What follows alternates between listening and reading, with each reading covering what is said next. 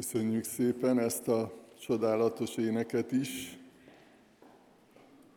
Egy nagyon fontos imádságot mondunk el ebben az énekben, hogy szeretnénk, hogyha Isten lelke betöltene minket, átformálna, igazi, élő békességgel, szeretettel töltene be. Úgyhogy jó, hogyha ez újra és újra otthon is eszünkbe jut ez az imádság, ez az ének. Szeretnék egy bibliai szakaszt felolvasni. Bemerítő Jánosról lesz szó, és a fő témánk, hogy mutassunk Jézus Krisztusra. Ugye Bemerítő Jánosról azt olvassuk, hogy ő útkészítő volt, Jézus Krisztusra mutatott, ezt fogjuk egy kicsit körbejárni. És ugye az egyik kulcsmondata, amit ő megfogalmazott, ezt a János evangéliuma szerinti leírásban olvassuk, hogy ő az Isten báránya, aki hordozza a világ bűneit. Tehát felismerte azt, hogy az Úr Jézus Krisztus a megváltó, ő az, aki a messiás, ő az, akire vár a világ, és vár minden ember, vár Isten népe is. Az a célom, hogy legyen bennünk is, vagy erősödjön meg még inkább az a vágy, hogy a mi életünk is Jézusra mutasson. Mert nagyon jó, amikor értékeljük, elemezzük a bibliai személyeket, végig gondoljuk velük kapcsolatban azt, hogy mit tanulhatunk, de igazából akkor válik eredményessé, gyümölcsözővé ez a tanulmányozás, ez a gondolkozás, hogy ha mi is hasonlóan tudunk gondolkodni és élni. Úgyhogy ez a cél, hogy mi is Jézusra tudjunk mutatni. Olvassuk el Lukács evangéliumából a 3. fejezet első 20 versét. Azt kérem, hogy ezt fennállva hallgassuk meg. Így hangzik Isten igéje. Tibérius császár uralkodásának 15. évében, amikor Júdea helytartója Poncius Pilátus volt, Galilea negyedes fejedelme Heródes, Iturrea és Trachonitis tartományának negyedes fejedelme Heródes testvére, Fülöp, Abiléné negyedes fejedelme pedig Lüszániász volt. Annás és Kajafás főpapok idején szólt az Úr Jánoshoz, Zakariás fiához a pusztában. Ő elindult és hirdette a Jordán egész környékén a megtérést és a bemerítést a bűnök bocsánatára, ahogyan megvan írva Ézsaiás próféta beszédeinek könyvében, kiáltó hangja szól a pusztában, készítsétek el az Úr útját, tegyétek egyenessé ösvényeit. Minden szakadékot töltsetek fel, minden hegyet és halmot hordjatok el, legyen a görbeút egyenessé, a göröngyös simává. És meglátja minden halandó az Isten szabadítását. A sokaságnak tehát, amely kiment hozzá, hogy bemerítse, ezt mondta. Viperák fajzata, kifigyelmeztetett titeket, hogy meneküljetek az eljövendő harag elől. Tereméljetek hát megtéréshez méltó gyümölcsöket, és ne kezdjétek azt mondogatni magatokban, Ábrahám a mi atyánk. Mert mondom nektek, hogy az Isten ezekből a kövekből is tud fiakat támasztani Ábrahámnak. A fejsze pedig már ott van a fák gyökenén, ezért minden fa, amely nem terem jó gyümölcsöt, kivágatik és tűzre vettetik. A sokaság pedig megkérdezte tőle, akkor hát mit tegyünk? János így válaszolt nekik, akinek 2 ruhája van, adjon annak, akinek nincs, és akinek van ennivalója, hasonlóan cselekedjék. Vámszedők is mentek hozzá, hogy merítse be őket. Ezek szintén megkérdezték tőle, mester, mit tegyünk? Nekik ezt mondta, semmivel se hajtsatok be többet, mint amennyi meg van szabva. Megkérdezték tőle a katonák is, mi pedig mit tegyünk? Nekik viszont ezt felelte, senkit ne bántalmazzatok, meg ne zsaroljatok, és elégedjetek meg a zsoldotokkal. Mivel a nép reménykedve várakozott, és szívében egyre azt fontolgatta Jánosról, hogy vajon nem ő a Krisztus, János így válaszolt mindenkinek. Én ugyan vízbe merítelek titeket, de eljön az, aki erősebb nálam, és én még arra sem vagyok méltó, hogy sarúja szíját megoldjam. Ő majd Szentlélekbe és tűzbe merít titeket. Kezében szórólapát lesz, és megtisztítja szérűjét. A gabonát csűrébe takarítja, a polyvát pedig megégeti oldhatatlan tűzzel. Sok másra is buzdította őket, és hirdette az evangéliumot a népnek.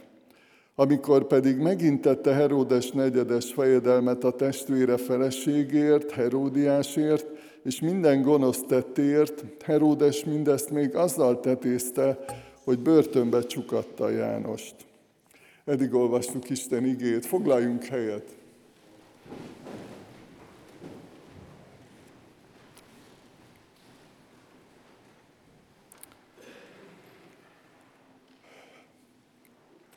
Ahogyan említettem, a fő gondolatunk, mutassunk Jézus Krisztusra, az Isten fiára, a megváltóra, akiben van a megváltásunk, akiben van az életünk változásának a garanciája. Ahogyan ígértem, néhány gondolatot így vázlatosan végig fogunk venni bemerítő Jánosról, az útkészítőről, ki volt ő valójában. Egy nagyon elgondolkodtató vers, amit olvasunk az evangéliumban, és amit az Úr Jézus mondott róla, nem támadt asszonytól születettek között nagyobb bemerítő Jánosnál. Az Úr Jézus ezt nem fejtette ki részletesen, hogy mire gondolt, amikor azt mondta, hogy bemerítő János volt a legnagyobb az asszonytól születettek között. Tény az, hogy nagyon nagy hatású igehirdető volt, ahogy olvastuk is, jöttek hozzá, tömegek jöttek hozzá Jordán folyóban, ott állt és prédikált, és segített, és beszélt emberekkel is, bűnbánatra vezette, az Istennel való kapcsolat rendezésére vezette az embereket.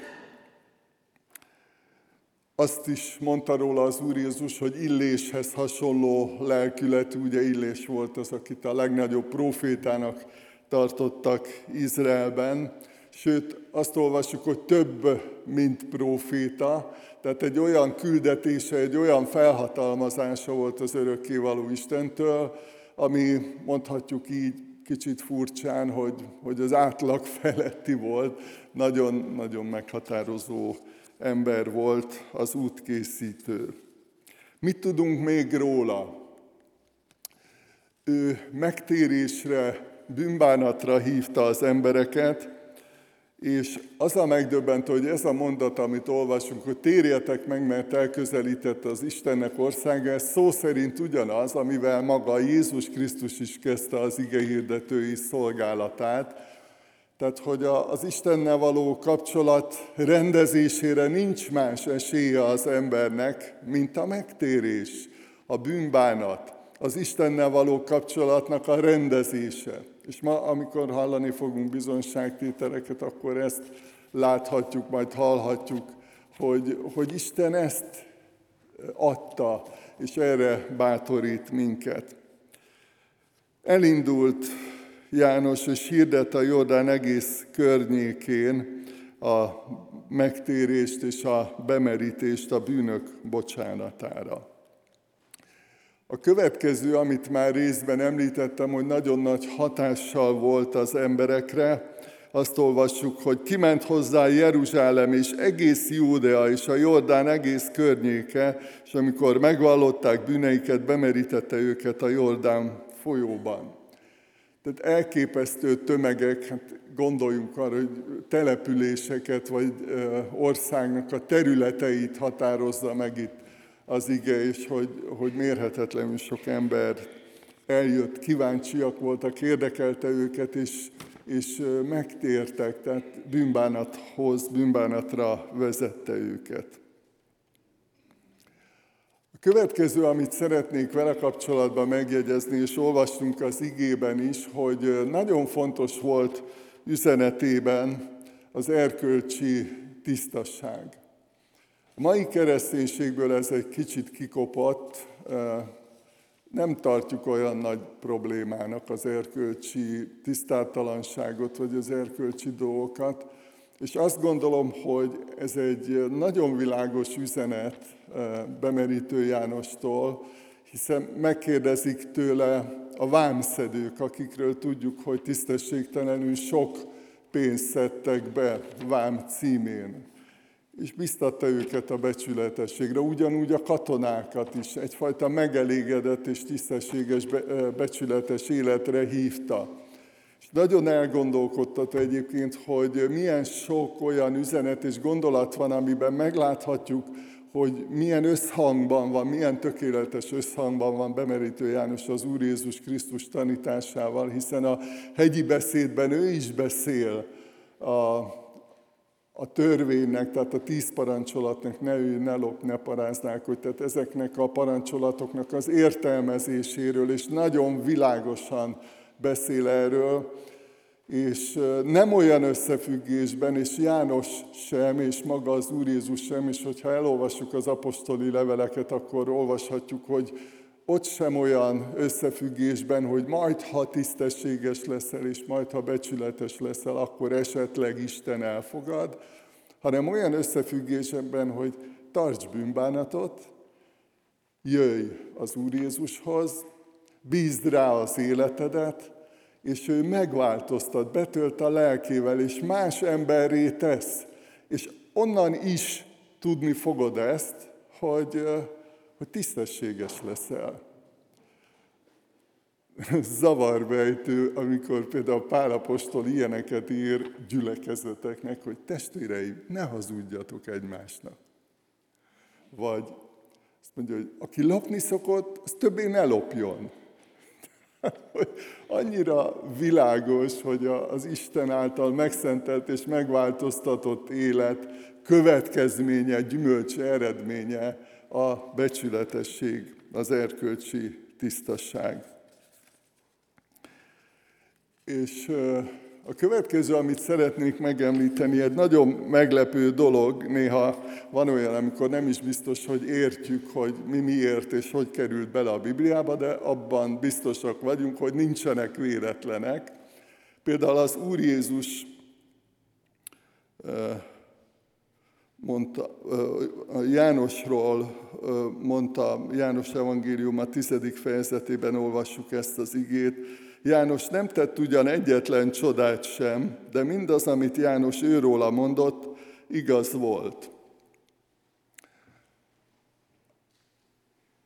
Említettem, hogy nagyon nagy hatása volt az emberekre, nagyon sokan megtértek, nagyon sokan bűnbánatra jutottak, és ezt kifejezve bemerítkeztek, megtisztultak, Istennel rendezték a kapcsolatukat, és egyébként ez a legnagyobb csoda, hogyha egyáltalán lehet rangsorolni, amikor egy ember megtér és helyreáll az Istennel való kapcsolata. Valamiért fontosnak tartotta az evangélista azt, hogy ezt megjegyezze, hogy ő nem tett csodát. Nagyon sok csodáról olvashatunk az Úr Jézus szolgálatában is, hiszen ez a messiási jel volt, és azt olvassuk, hogy később az apostolok idejében is, ahogy terjedt az evangélium, Isten támogatta őket ilyen csodákkal. János esetében például erről nem olvasunk, vagy nem ezt olvassuk. Itt annyit szeretnék mondani, hogy ez látszólag nem egy fontos információ, de mégis egy nagyon világos üzenet van benne, hogy mi, akik az Úr Jézus tanítványai vagyunk, ne csodahívők legyünk, hanem Krisztus hívők. Ne a csoda legyen az Istenünk, hanem Jézus Krisztus. Szeretjük átélni a csodákat, és láttunk ilyeneket, személyesen is átéltünk ilyeneket, amikor betegek meggyógyultak, amikor nagyszerű, csodálatos események történtek, mert Isten lehajolt, Isten megkönyörült rajtunk. De akkor is Jézus Krisztus az Isten. Annál is fontosabb ez a figyelmeztetés, az Úr Jézus szintén a hegyi beszédben beszél erről, Viszont nem mindenki megy be a mennyek országába, aki azt mondja nekem, Uram, Uram, hanem csak az, aki cselekszi az én mennyei atyám akaratát. És sokan mondják majd nekem azon a napon, Uram, nem a te nevedben profétáltunk, nem a te nevedben űztünk ördögöket, nem a te nevedben tettünk sok csodát. És akkor kijelentem nekik, sohasem ismertelek titeket, távozzatok tőlem, ti gonosztevők. Nem a csodák kapcsolnak minket Istenhez, Jézus Krisztus követésében, hanem a hit, a vele való közösség. És ennek ugyanúgy, mint ahogy az erkölcsi kérdésekről említettem, ennek vannak és lehetnek csodálatos következményei, de nem csodahívők vagyunk, hanem Krisztus hívők. Figyelt Istenre! Isten szól! Sokszor, sokféleképpen szól, azt olvassuk a Bibliában, Zsidókhoz írt levében. És azt olvassuk Jánosról, hogy ő meghallotta, amit Isten mondott neki. Érzékeny volt rá, figyelmes volt, kíváncsi volt Isten gondolataira, véleményére, üzenetére, a személyes, vele kapcsolatos, küldetéssel kapcsolatos üzenetekre. És meghallotta. Azt olvassuk, hogy szólt az Úr Jánoshoz, Zakariás fiához a pusztában. Sok elhívási történet és bibliai esemény így kezdődik, hogy Isten szólt az ő gyermekéhez, Isten szólt a prófétáihoz. Az volt a küldetésük, hogy Isten üzenetének a fényében éljenek és folytassák a szolgálatukat.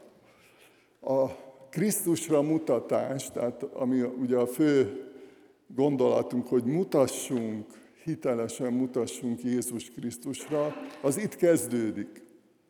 Ez az alapja, hogy halljuk Isten üzenetét. Bibliaolvasásban, egy bizonságtételben, egy igehirdetésben, sokszor egy énekben, biztos, hogy ti is voltatok már így, hogy egy ének szövege úgy megérintett, valamit mondott nektek Isten, valamire tanított, vagy éppen megnyugtatott. Tehát, hogy érezzük, tapasztaljuk azt, hogy Isten sokféleképpen szól. Jánossal kapcsolatban is így, hogyha a mi küldetésünkre gondolunk, akkor különösen fontos szempont, hogy ismerte önmagát.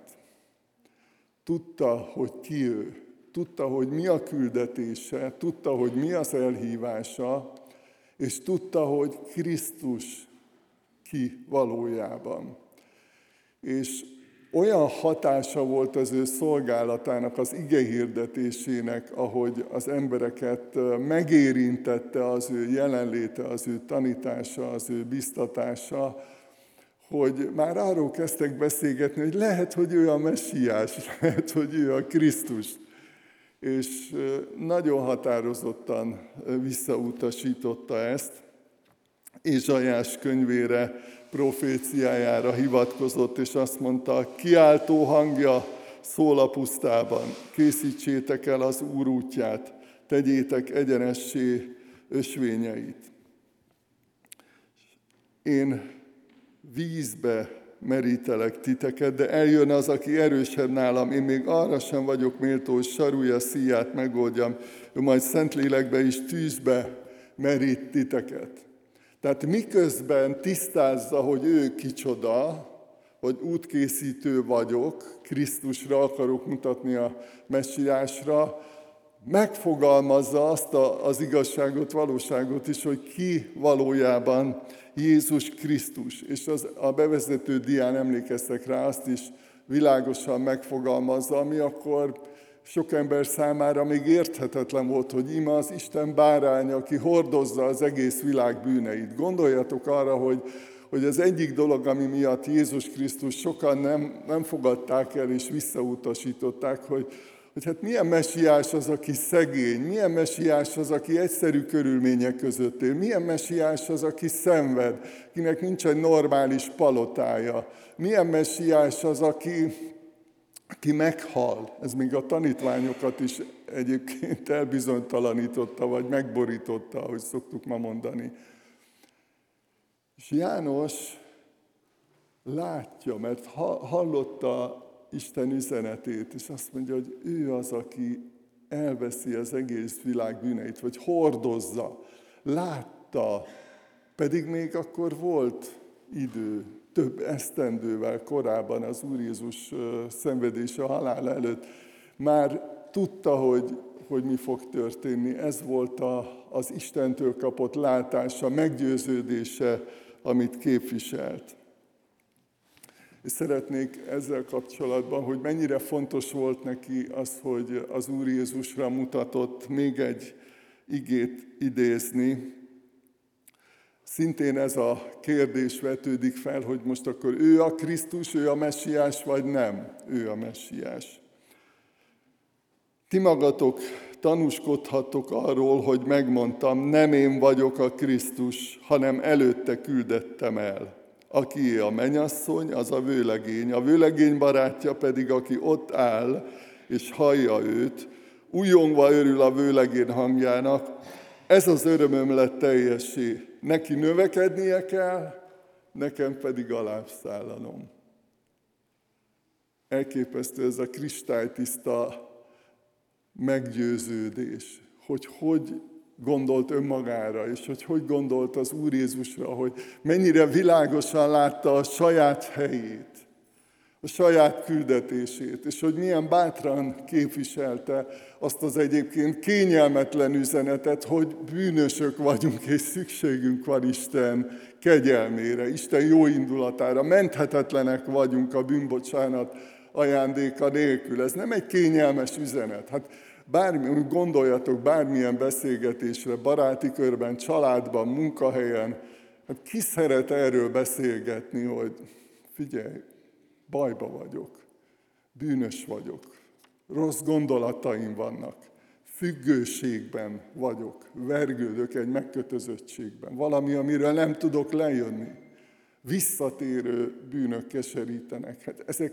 borzasztó kényelmetlen beszélgetések, és János fölvállalta ezt, mert azt mondta, hogy ez a küldetésem, hogy hirdessem, hogy van bocsánat, van kegyelem, van bűnbocsánat, és gondoljatok arra, hogy akkor még ugye az Úr Jézus halála nem történt meg, de mégis látta János előre, volt egy világos meggyőződés arról, hogy ki ő, hogy Jézus Krisztus az, aki megoldja ezt, hogy ő fölvállalja a bűnnek a büntetését, hogy magára vállalja a bűneink büntetését.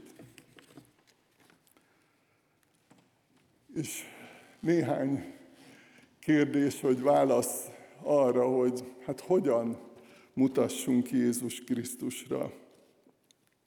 Ugye azt olvassuk bemerítő János szavaiban, hogy azt mondja az Úr Jézusról, hogy ő az, aki majd Szentlélekbe és tűzbe merít. Az Isten lelke, az Isten szelleme az, aki betölti a tanítványokat. És megváltoztatta, hogy Sámuelnak mondja az ige, Sámuel könyvében olvasjuk, hogy rád száll az Isten lelke, és más emberré leszel. Nem mindig tudjuk ezt pontosan meghatározni, hogy ez hogy történik, csak sokszor az eredményét, a gyümölcsét látjuk, hogy valaki megváltozott, valaki másként gondolkodik, valakinek mások az érzelmei, árad belőle a szeretet, mert Isten betöltötte őt a lelkével. És szükség van arra is, itt kapcsolódnék a múlt vasárnaphoz, Kornél igehirdetéséhez is, hogy Jézus Krisztussal lenni, ahogy vele kapcsolatban vagyunk, kapcsolatban maradunk, arra hívja az Úr Jézus a tanítványokat, hogy maradjatok én bennem, maradjatok meg az én szeretetemben, maradjatok ilyen kapcsolatban velem. És ennek van egy kisugárzása, a szeretetünknek, a türelmünknek, vagy épp a segítőkészségünknek van egy kisugárzása. Említettem régebben, hogy egy lányról írta le az egyik lelkipásztor, hogy egy olyan irodába került dolgozni, ahol borzasztó rossz volt a hangulat, mindig bántották egymást, piszkálták egymást, csúfolták egymást, és Isten olyan csodát tett, hogy ezen a lányon keresztül, aki élőhitű tanítvány volt, egyszerűen kiáradt a békesség, pedig még Isten nevét akkor nem mondta ki szó szerint, csak egyszerűen ahogy megjelent, ahogy viselkedett, ahogy árad belőle a bölcsesség, a szeretet, a tisztaság, az öröm, az elfogadás. Egyszerűen megváltozott az irodának a hangulata, a lelkülete. Ezt jelenti, amikor valakit Isten betölt a lelkével, hogy megváltoztat teljesen. Említettem, hogy Bemerítő János, amikor megkapta a küldetését, akkor engedelmesen elindult a kényelmetlen üzenettel is. Sőt, olvasunk olyan profétáról, akinek azt mondta Isten, hogy neked mondanod kell, de nem fognak rád hallgatni. Hát azért így nem olyan egyszerű engedelmeskedni, hogy amikor előre tudod, hogy nem érdekli az embereket, nem fognak rád hallgatni, de azt, ha Isten mondta, akkor megyek. Ha Isten mondta, már pedig abban biztos vagyok, akkor mondom, akarom, képviselem. Azt mondta Péter, amikor megfenyegették őket, hogy inkább Istennek kell engedelmeskedni, mint embereknek. Bemerítő János szolgálatában nagyon fontos szerepe volt a beszédnek, és azt olvassuk az igében, hogy a hit hallásból van. Nyilván szerepe van, és erre is utalni fogok majd, szerepe van a példamutatásnak, a krisztusi életmód önkéntelen bemutatásának is, de hogy Isten ad olyan pillanatokat, ad olyan élethelyzeteket, amikor mondhatod, vagy amikor azt mondom, hogy mondhatjuk, és mondanunk kell, mert hogy ránk bízta. Bemerítő János is ezt csinálta, hogy eljött az idő, odaállt, és mondta. Nem csak érezte, nem csak gyönyörködött az Istenben, vagy az Isten üzenetében, hanem megfogalmazta. És elég, mondhatom így, ijesztő dolgokat is mondott a hallgatókra, viperák fajzatai, meg majd jön az ítélet, tehát hogy az nem egy klasszikus, ilyen értelemben evangelizáció volt, ahol elsősorban mi arról szoktunk inkább beszélni, hogy Isten szeret és vár téged, és jó lesz neked, hogyha megtérsz, hanem Bemerítő János egy nagyon komoly ítélet meghirdetésével együtt hirdette az evangéliumot, és mégis megérintette az embereket, mégis akarták, mégis jönni akartak hozzá. Bátorítalak titeket, hogy amikor érzitek, hogy most lehet mondani, vagy lehet, hogy kérdezni kell csak először egyet, de Isten lelke indít, akkor szólaljunk meg, szólaljatok meg. Lehet a munkahelyen, persze vannak olyan munkahelyek, ahol képtelenség, mert olyan a munka, vagy olyan jellegű a munka, hogy nem nagyon lehet közbe beszélgetni, de van olyan, amikor lehet, vagy egy utazás közben, vagy egy szomszéddal való beszélgetés közben. Fontos szerepe van a kimondott igének, evangéliumnak, igazságnak. Említettem az előbb a példamutatást, és itt ugye a családról volt szó a gyermekbemutatásnál is, hogy nyilván a gyerekek önkéntelenül is figyelik a szülőket, hogy élik meg a mindennapjaikat. És van, amikor vitatkozunk, vagy veszekszünk szülőként, és azt is látják a gyerekek. Nehéz úgy megélni a kapcsolatunkat, hogy soha senki semmit ne halljon, meg ne lásson, meg ne tudjon abból, ami köztünk van. Nagyon érdekes, hogy állítólag a gyerekek, a csecsemők még azt is megérzik, hogy ha haragszanak egymásra a szülők, ezt kutatták állítólag, hogy képes sírogörcsöt kapni egy kisgyermek, amikor neheztelnek egymásra a szülei, mert megérzi, tehát van kisugárzása annak is. Nyilván az evangéliumnak, az örömnek, a szeretetnek is, de hogy a feszültségnek is, a haragnak is van kisugárzása. És amikor a krisztusi minta szerint éljük meg a hitünket, rendezzük a konfliktusainkat, szolgálunk egymásnak, ahogy az Úr Jézus mondta, hogy nem azért jöttem, hogy nekem szolgáljanak, vagy az emberfia nem azért jött, hogy neki szolgáljanak, hanem hogy ő szolgáljon és életét adja váltságú sokakért. És ez az utolsó bátorítás. Pál írja az Efézusi levélben, hogy megismerjétek Krisztusnak minden ismeretet meghaladó szeretetét, hogy teljességre jussatok az Isten mindent átfogó teljességéig. Egészséges az a vágy, hogyha ez van bennünk, hogy szeretnénk még jobban megismerni Istent. Pál apostol is megfogalmazza ezt, hogy mindent kárnak és szemétnek ítélek, hogy megismerjem őt. Tehát Krisztusnak olyan teljessége van, a bölcsessége, a szeretete, az igazsága, sok minden, amit szinte nehéz felsorolni, amit nem látunk át, különösen akkor nem, hogyha felületesek vagyunk. És azért biztatlak titeket arra, meg nyilván magamat is, hogy keressük a teljességet, Jézus Krisztusnak a teljességét, és ez nem egy beteges perfekcionizmus, vagy nem egy emberi telhetetlenség, ami keserű, hanem az a vágy, hogy ami jó, mert hogy Isten jó. Jézus Krisztus megváltása, a bűnbocsánat jó. A Szentlélek munkája, a kiáradása nagyon jó.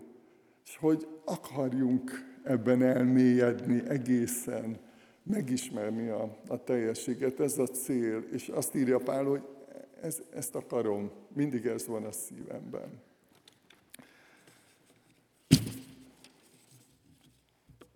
Néhány pillanatig legyünk csendben, és imádkozzunk azért, hogy az életünk egyenként is, meg így együtt is, mint a Krisztus gyülekezete, Krisztusra mutasson. Csendben, közösen imádkozzunk.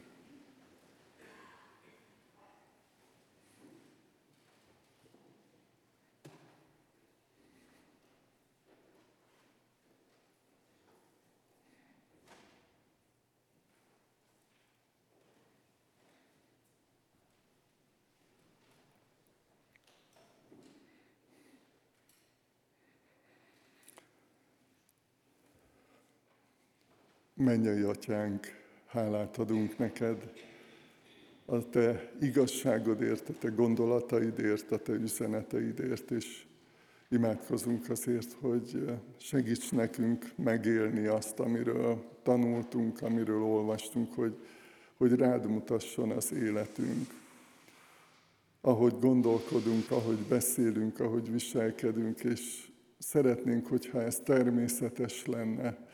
Őrizd meg a kizárólag emberi erőfeszítésektől, hanem töltsd be minket tényleg a te drága lelkeddel, a te igéddel, a te bölcsességeddel, a te szereteteddel, hogy ez tényleg belülről fakadjon, a szívünk mélyéből jöjjön ez a készség, ez az indulat, hogy mi egyszerűen rád akarunk mutatni, és hozzád akarunk vezetni embereket, hogy szeretnénk így a te nevedre dicsőséget hozni. Kérünk, Urunk, hogy segíts minket ebben. Amen.